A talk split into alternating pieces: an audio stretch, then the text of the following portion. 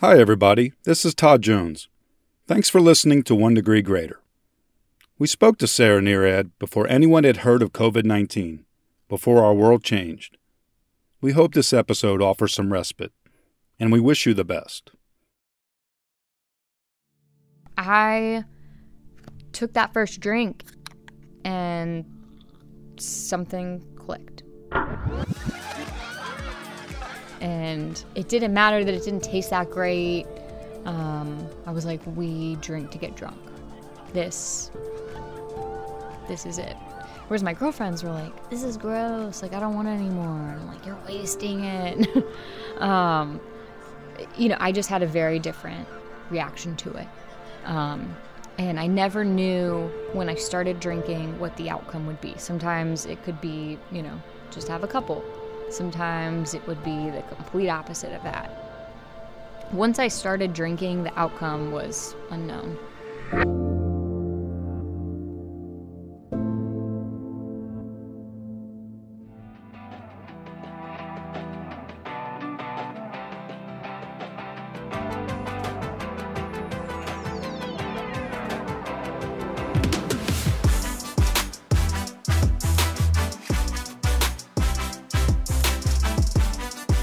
Hello, and welcome to One Degree Greater, a podcast about Buckeyes navigating their first few years after graduation.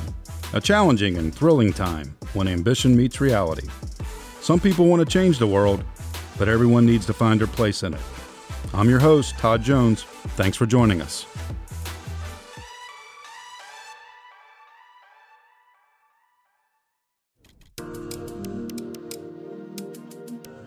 Sarah Nerad took that first drink of alcohol when she was 15 years old. A year later, she was in rehab for alcohol and drugs, and then she did a second stint in a treatment center at age 17. That was in 2007. Sarah has been sober ever since. She's now 30 and putting to good use the master's degree in public administration that she earned from The Ohio State University in 2015. And she is at peace with her past. I don't think I would go back in time and do anything differently. I really don't. Um, I think that I am probably a better person because of it. Not probably. I am a better person because of it.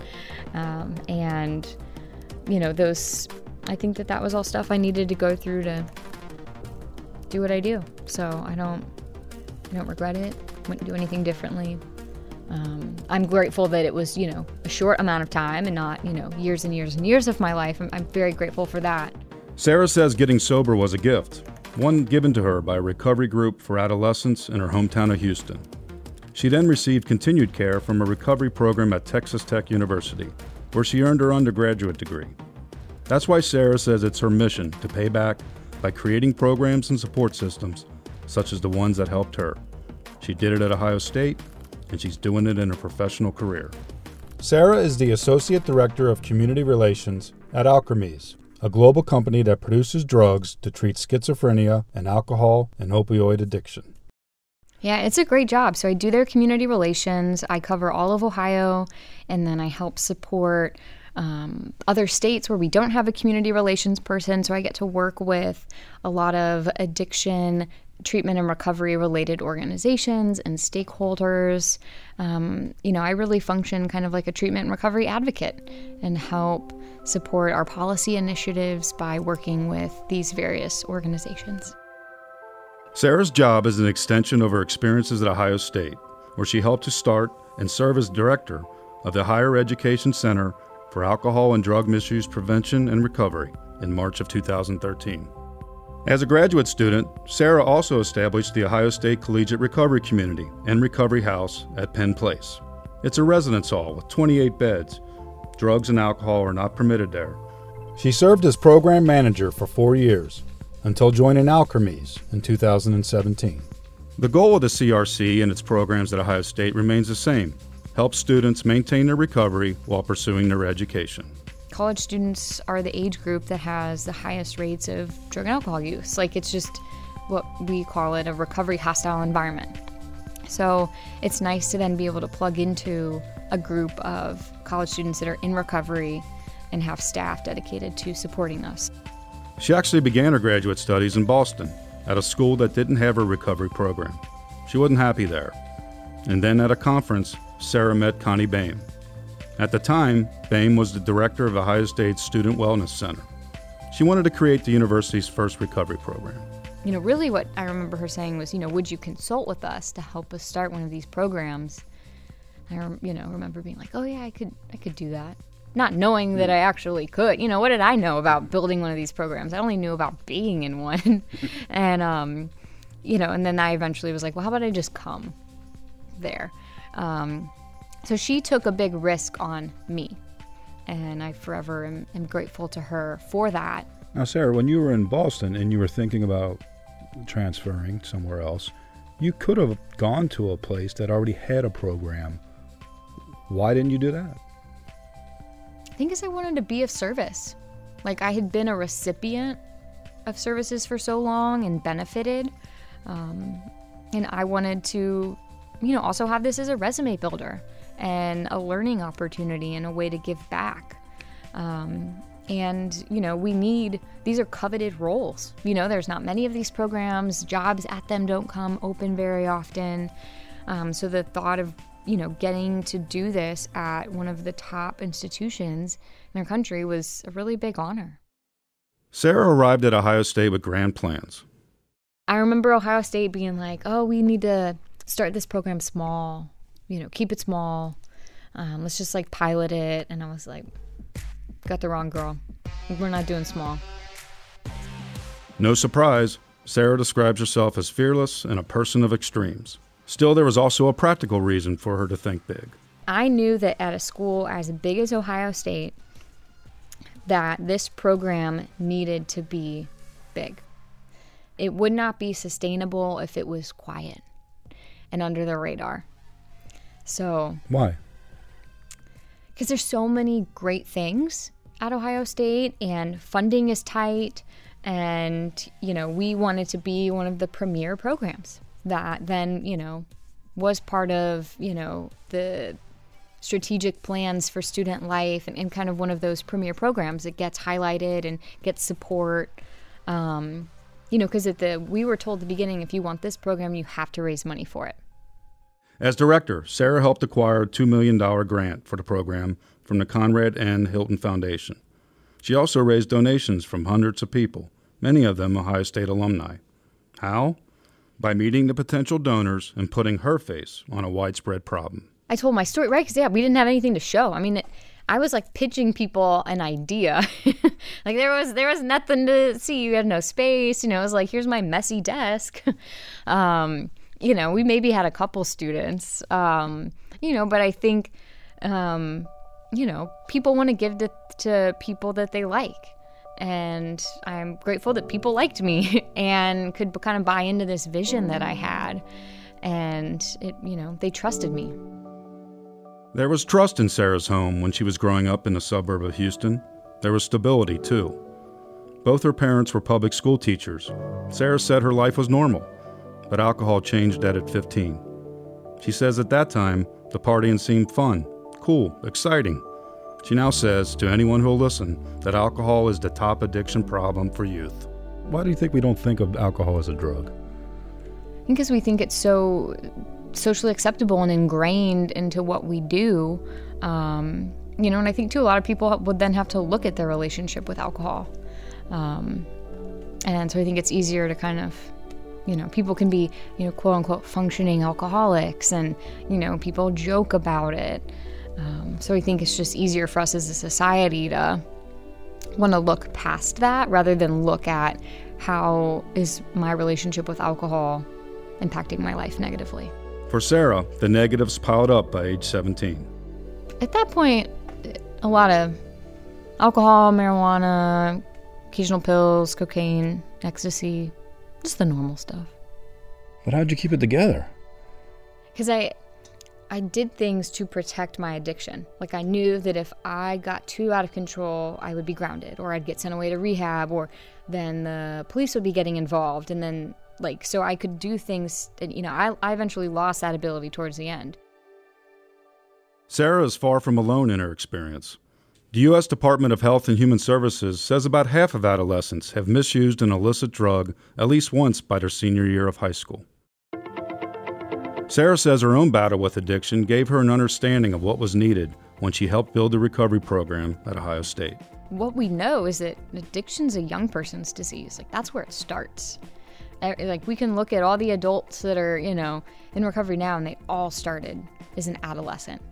And so I think we're really missing the mark when we don't intervene on our young people because um, their disease then has time to progress and they experience all of these consequences. We as a society suffer all of these collateral consequences from not intervening and treating young people's addiction. Like many others in her profession, Sarah sometimes felt worn out from helping others. It's called compassion fatigue. Sarah says she's obligated to first take care of herself, but that can be challenging when you're a person of extremes and passionate about your work. Yeah, that's actually something that, you know, me and my girlfriends in recovery talk a lot about that, um, you know, being a workaholic or however you want to describe it, right? Like being all in on work. Um, because you get rewarded and there's accolades and things like that, um, it's harder to recognize where maybe we're, you know, that's out of whack right? Like, whereas if I was gambling, it'd be very different, right? But like I, that that same ism can be channeled in either way, but I get different outcomes, and um, I don't feel as much of that anymore with work as I maybe once did. But um, yeah, I think that that's stuff that we have to watch for. You know, where where is our is kind of this drive in me, this this personality trait where I am so extreme, is it getting me into trouble? I'm also trying to pay off student loans and like buying a house and maybe buying a car myself for the first, like all of these adult things kind of happen for the first time for most of us in our 20s and and then we're trying to you know build a career. Um, and how do you do that? You do that by working hard right? Yeah. Yeah. And and at the same time figuring out who we are. Like and and getting more you know more comfortable with who we are and kind of those like innate you know details of that. Still sarah says she's comfortable with who she is at 30 she knows the teenager who was twice in rehab for alcohol and drugs. She also knows herself. I want to be a well-rounded interesting person. There's there's more to me than just my story Hey guys, this is Kristen Schmidt. I'm the producer on One Degree Greater. We create this podcast for listeners like you to keep you connected to your alma mater. Did you know your alumni association is offering a ton of virtual resources right now? There are online discussions, events, webinars, you name it. From career management resources to book clubs to discussions with other Buckeyes, you're sure to find something that's right for you. So head to go.osu.edu slash getvirtual to check it out and find some favorites. That's go.osu.edu slash getvirtual. Thanks so much for listening. Now let's get back to the episode.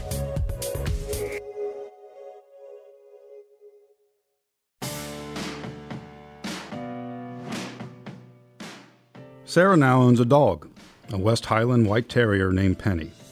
She never used to like dogs, but her mom rescued this one in Houston and gave it to her about a year ago. I'm supposed to be softening up in some kind of way, and Penny has been the vehicle to help me do that. 2019 was a year of changes for Sarah in many ways. In April, she got engaged. A month later, she moved from Columbus to Cleveland with her fiance. Sarah says living in a new city has brought her some needed anonymity. She prays, meditates, and draws on support from her fiance and a close circle of friends. She faithfully attends her 12 step meetings, and Sarah listens to her own inner voice. What I've learned is that I'm a builder. I like to come in, build programs, I like to build businesses, I like to build. What's next to build? Well, Sarah's considering the idea of someday entering politics. Maybe find a way to combat the supply side of drug abuse. She spent so many years fighting the demand side. For now, she loves her job at Alkermes, and she wants to help grow the success of Heartland High School, which opened to seven students in September of 2019 on the Near East side of Columbus.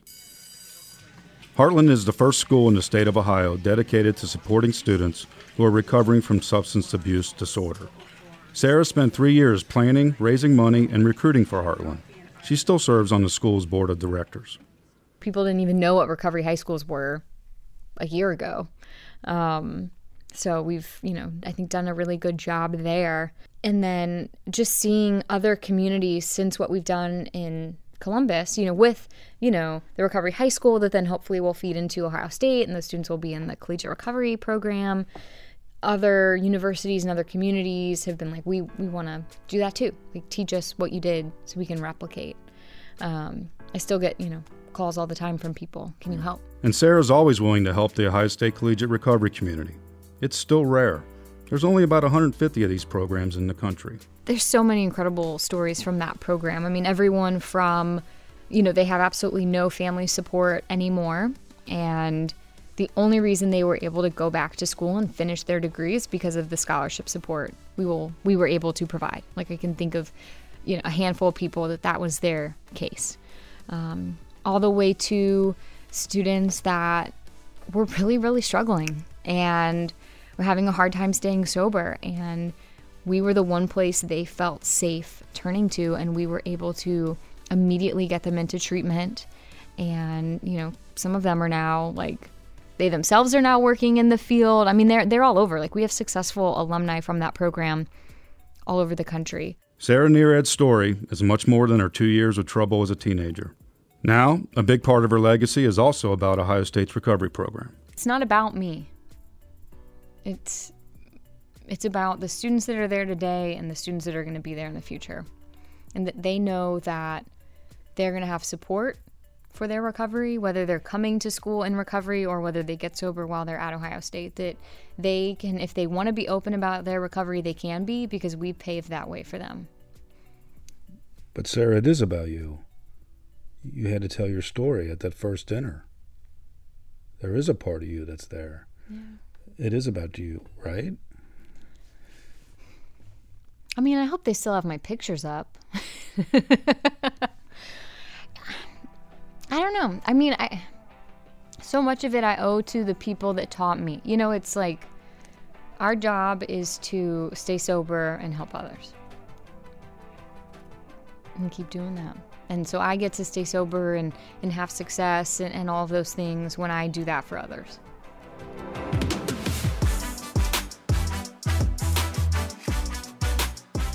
This has been a production of The Ohio State University. Kristen Schmidt is our producer. Matt Stessner is our sound editor.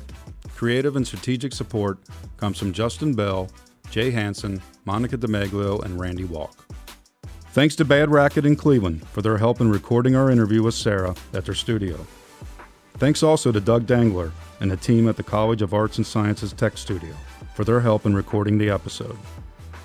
And a big thanks to Sarah Nerad who was willing to talk about her past and a few other topics as well. Tell me something about Sarah besides the usual talk. Um, I've been trying to play golf. Really? Yeah. Not that well, but what I will say is when I play with the boys, because they they hit the ball and it's going all over, right? Zigzagging real far. I'm just slow and steady, hitting small putts down. So we end up at, you know, there at the same time. Short and straight. Yeah. So that's my strategy. Give Sarah a follow on Twitter at Sarah Nerad. You can also connect with her on Instagram at Senator Nerad. You can find information about the Ohio State Collegiate Recovery Program by calling 614 292 2094 or by sending an email to recovery at osu.edu. You can also stop in and meet the staff at 095 Baker Hall on campus. Visit us at go.osu.edu slash one degree greater to explore our other episodes. If you enjoyed this show, please spread the word and give us a rating and review. We'd really appreciate that. And thanks for listening.